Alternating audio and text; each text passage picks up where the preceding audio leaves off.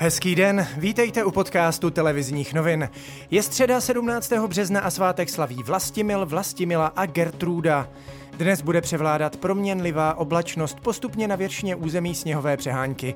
Až do poledne platí dokonce výstraha meteorologů před vydatným sněžením ve výše položených částech Libereckého, Královéhradeckého, Olomouckého a Moravskosleského kraje. Problémy se očekávají zejména na silnicích. Teploty se budou pohybovat mezi dvěma až 6 stupni Celzia, na Jižní Moravě až 8 stupňů, v tisíci metrech na horách pak kolem minus 3 stupňů. Rychlost očkování proti COVID-19 v Česku vázne podle premiéra Andreje Babiše kvůli Evropské unii. Neposílá totiž do členských států vakcíny podle počtu obyvatel. O jejich přerozdělování jednali zástupci některých členských států na konferenci ve Vídni. Samozřejmě chceme, aby těch 14 milionů dodatečných vakcín od eh, firmy Pfizer-BioNTech eh, byly použity na narovnání těchto rozdílů, protože není možné, aby byly takové velké rozdíly, jak dneska.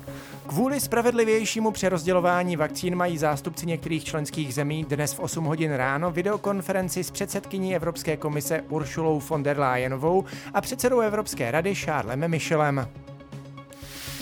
Ministerstvo zdravotnictví oznámilo, kteří žáci se jako první vrátí do lavic.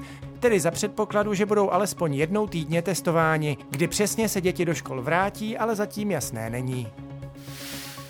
Zaměstnanci úřadů nesmějí ode dneška do práce bez negativního testu na koronavirus. Kromě úředníků se povinnost týká také například příslušníků bezpečnostních sborů a vojáků.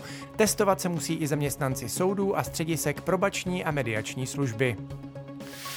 Pacienti trpící chronickým onemocněním, například onkologickým, podstupující dialýzu nebo po transplantacích by se mohli registrovat v systému očkování už příští týden. Doposud tuto možnost neměli. Senát dnes zřejmě zruší prodejní kvóty na české potraviny. Zemědělci by je totiž pravděpodobně nebyli schopni naplnit a navíc jsou v rozporu s evropskou legislativou.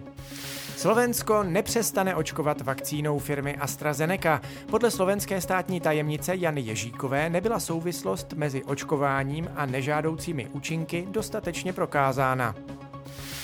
Čínská vláda ostře zareagovala na debatu Evropské unie o uvalení sankcí na čtyři čínské úředníky kvůli údajnému porušování lidských práv. Sankce, jejichž součástí je zákaz vycestování nebo zmrazení majetku, chce Unie vyhlásit už příští pondělí. Portugalský ústavní soud se vyslovil proti zákonu o eutanázii, který byl už v lednu schválen parlamentem. Podle soudců i portugalského prezidenta je zákon špatně formulovaný. Legalizace eutanázie však není vyloučena, pokud poslanci zákon upraví. A ještě ze sportu. Ani jeden z favoritů ve včerejším odvetném osmifinále Ligy mistrů nesklamal. Po čtvrté v řadě slaví postup mezi nejlepších osm týmů Champions League Manchester City. Ten i na podruhé zdolal Borussii Mönchengladbach 2-0 a postupuje také slavný Real Madrid.